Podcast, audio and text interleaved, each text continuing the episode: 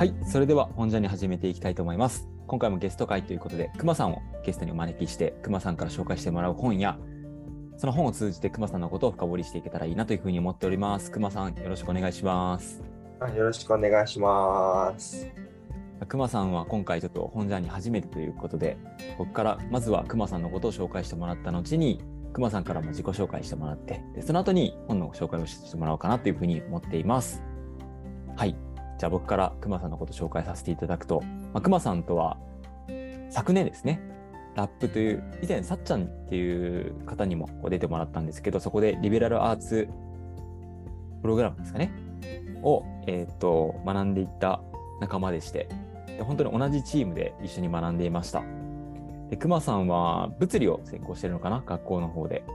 学校の方でね、してたかな厳密に言うと。とちょうど卒業することになって、で、えっと、今年から就職するわけなんですが、まあ、本当に、なんだろう、めちゃくちゃ自分自身の専攻に対しても詳しいだけじゃなくて、なんかいろんなことに興味を持って、で、コミュニケーション能力がめちゃくちゃ高い、なんか人だなと思ってます。まあ、高いっていうか、まあ、気配りが相当こうできるっていうか、周りの人たちのどういうふうにしたらこう楽しめるかなみたいなことをこう常に考えていたりとか、あとは、とはいえギャップで、なんかチーカバっていうキャラクターが好きだったりとか、まあ、結構オタク気質なところもあって、非常に僕はなんか一緒に話してて楽しいなって思う時間が多かったなというふうに思ってます。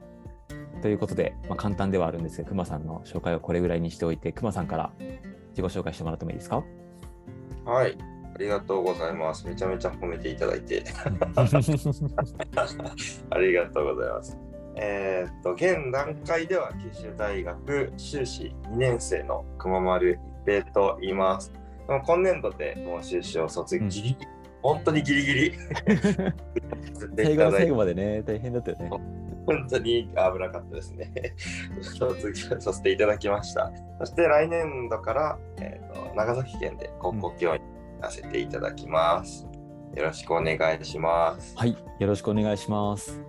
ね、学校の教員という道を選んだところとかも、こう、ちょっと僕は知ってるんだけど、せっかくなので、よかったら聞いてもいいかな。長崎出身なんでね。あそうです。元に帰る形うんうんうんにそうですね。教員を志した理由なんですけど、まあなんかうんずっといろいろ考えてて、いろいろね、多分時間の変遷とともになんで自分は教員になったんだろうなっていう理由もなんとなくこう解釈の仕方が変わっていったんですけど、うん。うん。まあ、今最大の理由は 前西陣にはお話ししたんですけど、まあもちろん教員っていうのも多分大きいんですけど、うん。こうね、先ほど西陣もおっしゃいましたが僕が多分オタク気質であるとうん。いうのが多分影響してるんじゃないかなと思ってというのもこうオタクというのはですね自分が好きなものを周りの人にこう布教したいう。性質がありましてですねうん。やっぱこう昔から理科とか、まあうんもっといくと物理とかいうの好きだなと思いつつも周りの人はそんなに好きじゃないことが多かったですね。うんそうするとここが面白いんだよっていうのをこう伝えたいっていう気持ちがこうどんどんおそらくあって、うん。それをこういろんな人にですねここがこう面白いんじゃない？いやあなるほど。ここが分かんないんだけどこう見たら面白いんじゃない？っていうのを伝えていくうちに教員っていうのに、まあ、す少なくとも初めですね。それがこう教員の理想形とは思わないですけどそれが少なくとも源流教員を目指した源流にあるんじゃないかなと思っております。なるほど。確かに。僕も物理って苦手な科目ぐらいしか捉えてなかったけど、もしなんか熊さんみたいにこの部分面白いよってなんかカリキュラム以外のところでのこう魅力みたいなものを聞いて出会ってたら全然今捉え方違ってたかもなって思いました。うん、そうなんですよね。教科書問題ですよね。うん。面白くないよね。なんか点を取るために勉強している感じが。だから社会人になってからの方が学びって面白いなってことに気づくことが多いから、なんかそれを学生の時から気づけて熱中できると、より面白くなっていくだろうなっていう人生が。そんなこと思いましたね。ぜひ高校生たちにも伝えてできるなんですかね、でもこう教員になったら難しいんですかね？時間の中でこの教科書を使ってっていうのは難しい。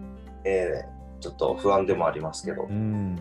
まあでもきっと熊さんなら、なんかどういう風にしたらできるかなみたいなものを、いろんなアイデアを出しながら、なんか既存のそのやり方とはまた違う、ね、アプローチの仕方とかもこう見つけていけるんじゃないかなと思っているので、またぜひそのあたりも聞かせてもらえたらなというふうに考えています。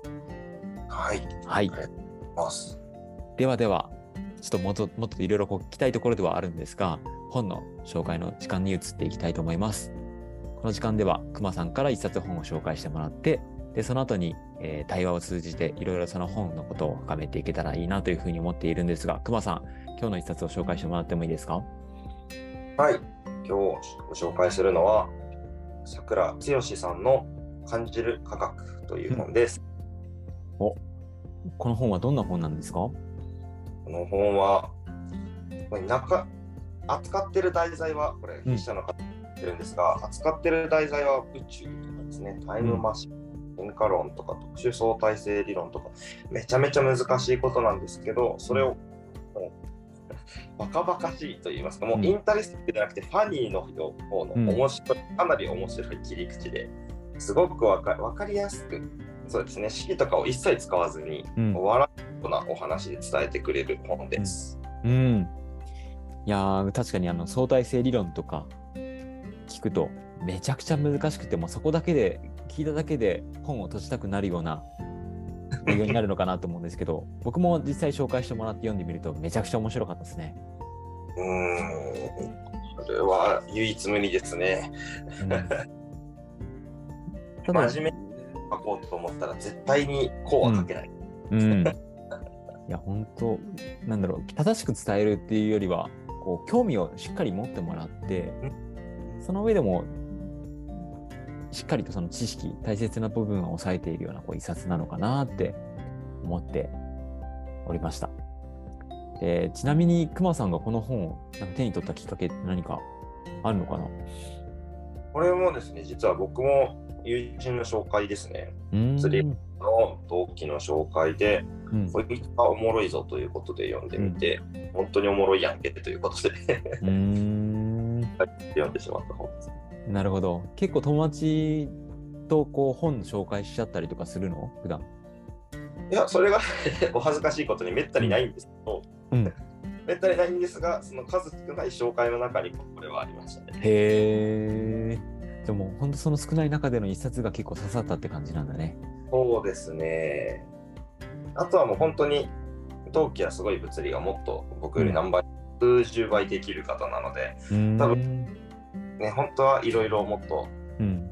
いろいろたくさん入門書とか、入門書、もっと参考書とかかなり読んでるんですけど、うんうんその中でも紹介していたこの感じる科学は読んでしまう。うん。確かに。これは、なんだろう、物理を専攻していない人でも非常に楽しめる一冊なような感じがしてますね。本当にそうですね。うん。その中でもこう、この本を読み進めていく中で、特になんか印象に残っている部分とかあるかな？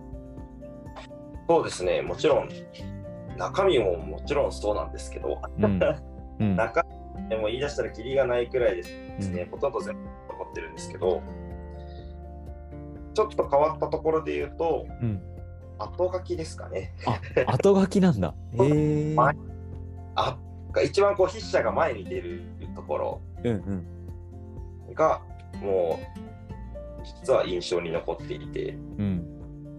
うんまず前書きのところから初めに言っておきますが、この本はバカバカしい本ですから始まるんです。うん感じる科学は。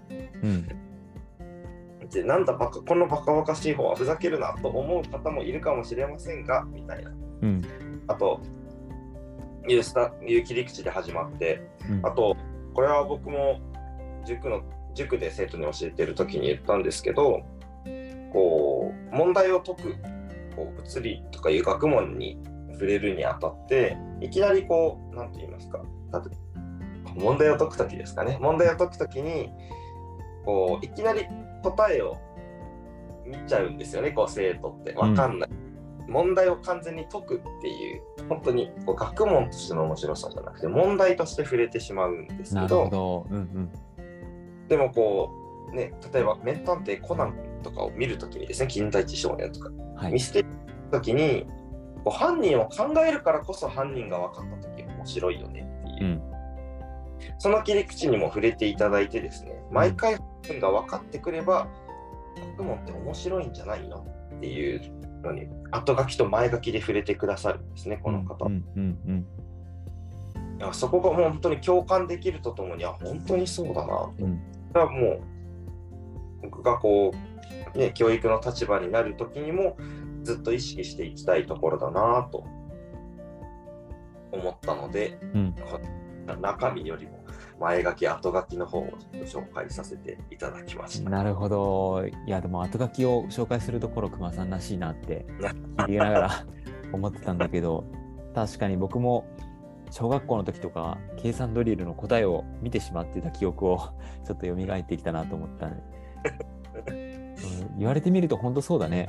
学問って問うて学ぶっていう言葉でもあるように、問わずに答え見てしまったら何も問いって生まれてなくて、うんうんうんただ単に本当問題として出会っているだけっていうのはいろんなところで起こってそうだね仕事でもそうだしそうですね。もうこの計算をすれば答えが出る。この公式にすれば答えが出るっていうのは、ちょっと面白くないですよね。うん、うん、確かにそれがどうしてそうなるのかみたいなものとかをちょっとこう自分自身の中でこうと家庭の中に実際に出会った答えにあそういうことねっていう感動があったりとか、もっともっと学びたい欲っていうのは湧いてくるんじゃないかなって思ったりした。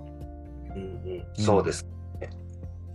いやもうこのねどうしちょっとまた話はずれるかもしれない、こうどうしても勉強するときってこの 本物の入門書とかですね学校の授業うどうしても式とかにでもやっぱ行きがちなんですよね。定量的な話に。うん。答えをドンと出さないといけないので。うん。ただこの本ではかなり定性的にうん。説明してくださるので、うん。もうその切り口もですね、かなり面白くて、なんて言いますか、言葉がちょっと分からなくなってきましたが、うんまずは外観を知るっていう、その外観の説明がすごくしっかりしてるんですよね。うんそこが、ちょっとごめんなさい、何の話してるか分からなくなってきましたが。いやでもその出会い方みたいなところは感じるしなんだろうそれで数式覚えてそれを当てはめれば解けるよみたいな感じじゃなくてなんかそれがどのようにしてこう必要になったのかとかほとぼりを知っていくとそのなんだろう数式っていうものになんかとても親近感感じたりとかすることはあるかもなって思ったり。例えばニュートンの法則、ニュートンのそのね、あの法則にしてもそうだし、まあ確かに簡単に手に入れるものではあるんだけど、それを生み出すためにはどれだけの、なんだろう、時代背景で、それが知られたことによってどれどれぐらいこう科学が発展したかとか、物理が発展したかとか、なんかそういうものも、なんだろう、あると、また違った見え方がするんじゃないかなって、ちょっとじゃ若干ずれたかもしれないけど、そんなことを思うね。確かに歴史とかに触れていくと、これもちょっと関係、歴史とかに触れていくともっと面白いですよね。本当は哲学が発展してますもんね、物理学。あ、そうだよね。4つのエレメントから始まり、うん4つから始まって、それがどう、いかにどんどんこう正確性に近づいていくのかっていうのが、うん。だから正確性に近づいたかと思いきや、タイムマシンのところってうん。読まれあ、まだタイムマシンのとこは行ってないんだ。タイムマシンのところとかですうね、ん。どど どうやってかあの過去にうん行くにどうすればいいかみたいな話なんですけど、うん。この例えばですね、うん。太陽の何倍もの質量を持ち、1秒間に数十億回転しているうん筒の周りを超高速で回れば、理論上タイムトラベルが可能になる。うん。やるとうん。これどどうやって出てきたみたいな。うん。それを ね実際作者の方もですね、うん。これをれあるかないかわからない、多分なの仮にあるとして理論上可能であるというのは、それは全然理論上可能になっていないと思うんですって書いてるんですようん。ね。うん。それは仮にタイムマシンが存在するとしたらタイムトラベルは可能であると言ってるのと同じではないですかって書いてるんです。うん。うん。その通りだよ。うん現代物理にこうね僕がちょっと知らないうんだけですけど現代物理になってもこういう話題がちゃんと真面目な顔でですね、うん偉い議論してるっていうのがすごい面白いですようね。ん。まあ、こういう議論好きだなーって思うなーって僕は思うね。なんかそれこそその最近ドラゴン、ドラゴンボール、全然話変わる、なんか脱線するけど、ドラゴンボールの公式ページが、スカウターってあるじゃない？ああはいはいはい、はい。相手の戦闘能力を測るやつ。セトリック5のおじさんとかが出てくるやつですね。そうそう。で、ベジータか誰かをこう見たときに、スカウターが割れてしまうみたいな。ああはいはいはい。あれってなんか結構理にかかなってるよねっていう話を物理科学者の方かなんかわかんないけど専門家の人たちがなぜスカウターが壊れたのかっていうのを真面目に議論してたりとかしているやつとかを見てて、うん、そういうことに対して本当にそれってどうなんだろうみたいなことって別に考えても考えなくても人生変わるわけじゃないんだけどたまにはなんかそういうこう自分自身のなんか好きなことをなんかとことんこう掘り下げて実際に可能なのかどうかみたいなことをこう考えていくのっていいなって思ったりとかしたんだよね。それはもうめちゃめちゃしてると思います。物理をま勉強するというか、物理学科、そうですね、それは。うん、アニメにツッコミを入れるのはすごくやりますね。ああなるほどね。でも確かにそれは面白いよね。自分の見たことが本当にこれってどうなってんだろうみたいなこととかもね、考えていくのって。だからそれは、ね、アンパンマンとかね、よくやりますね。ああ、アンパンマンの顔が、ああ、そうですね、時速何キロでジャムおじさんは投げていてみたいな感じのやつかな？そうです、そうです。ああいうのもいいよね、なんかね。アニメとか、なんだろう、もう突っ込みどころ満載なものって結構ありえそうだな、ありそうだね、なんかね。そうですね。真面目に考え出すとおもろいです。うん。なんかそういう、うん、この本の中にはそういった要素が割と散りばめられていたような感じは、うんうん、したかな。ドラえもん出てきたりとか、ね、松田聖子さんの赤いスイートピーのあ歌詞に突っ込んでみたりとかね。うんそうやってうがった見方って言われたら、まあそれまでなんだけど、でも、なんかそこから、それを起点に、いろんなこう学問をこうじっくりと考えるきっかけを作っていくっていうのは、なんかこれから久保さんが学校で教えるときに、この生徒はどんなことが好きなのかみたいなところから話を広げていけそうななんかイメージが僕の中では勝手に湧いているかも。あ ありがとうございます。確かに、でもうがった見方ではさっきあれ出てきましたけど、うん。日常の周りの風景がちょっと、うん。ちょっと変えて見れるっていうのはかなり僕は大事だなと思ってですね。うん。うん。ね赤い花を見て、そう、こうね、いろいろ出てきますが、青緑色を実は吸収しているみたいな話が出てきますが、そのちょっと変わった風に見れるっていうのはすごく大事だなと思っていて、大事だなっていうか、それができると、こうね、勉強がかなり楽しくなるんじゃないかなとうん。思いますね。うん電車とかに乗っていて、あ今俺はちょっと時間、俺の中の時間遅れてるなみたいな。思えるだけでですね、うんそううん思えたからこう面白いこれが思えたから面白いってわけじゃないですけどそれがどんどん増えていって自分のこうね勉強した人の世界に入れるとかなり面白い、こう勉強がどんどん楽しくなっていくよなと思います。うん。うん。いや、ほんとそうだね。電車乗ってるだけでも日常はちょっと楽しくなるみたいなうんことって起こってきそうですね。それこそスカイツリーは止まっているっていうのは僕たちが見える世界でしかなくて、宇宙から見た時にめちゃくちゃ動いているっていうね、話とかも、なんか当たり前が結構覆さ覆されることってたくさんあるんじゃないかなって思ったりはしたかな。本当にそこがまたあのですねいろんなものの動きとかのこう全ての根幹にあるいわゆる理根幹にあるのが物理学なので、うん。そういうのやりやすいのも物理のいいところじゃないかなと思います。うん。うん。いやーありがとう。ということで、最後、クロージングということで、熊さん、今日はどうでしたか？という話で最後締めていこうかなと思うんだけど。お、どうでしたか？どうでしたか？すごくざっくりしてるね。うんもちろん、この本の紹介もついにね、この、うん不特定多数に布教できるというか、うん。うんうんうん オタクのね、こう、なんて言いますか、オタク理念、なんなんなんとかに尽きる、あなんて言いますっけ、こういうの。オタクなんとか日和に尽きる。なんだろうね。言葉が出てこないや。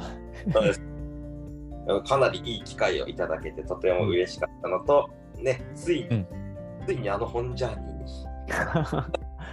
あのっていうことじゃないけど、でも僕も熊さんと話したいなと思ったから、今日はめちゃくちゃ嬉しかった。ありがとうございます。もういいチームの中で、あのラップのですね、いんいチームの中ではもう、この本ジャーニーに出れるというのはかなり光栄な ことなので、そのダブルで嬉しかったですね、布教できるっていうと、本ジャーニーです。なるほど、ありがとう。またぜひ、いいチームの他のメンバーとも一緒に企画できたらなと思っているので、よろしくお願いします。うん、こちらこそ。ということで、今回は熊さんにゲストで来てもらって、本の紹介ですね。えーこちらの本の名前は感じる科学、桜剛さんの本を紹介していただきました。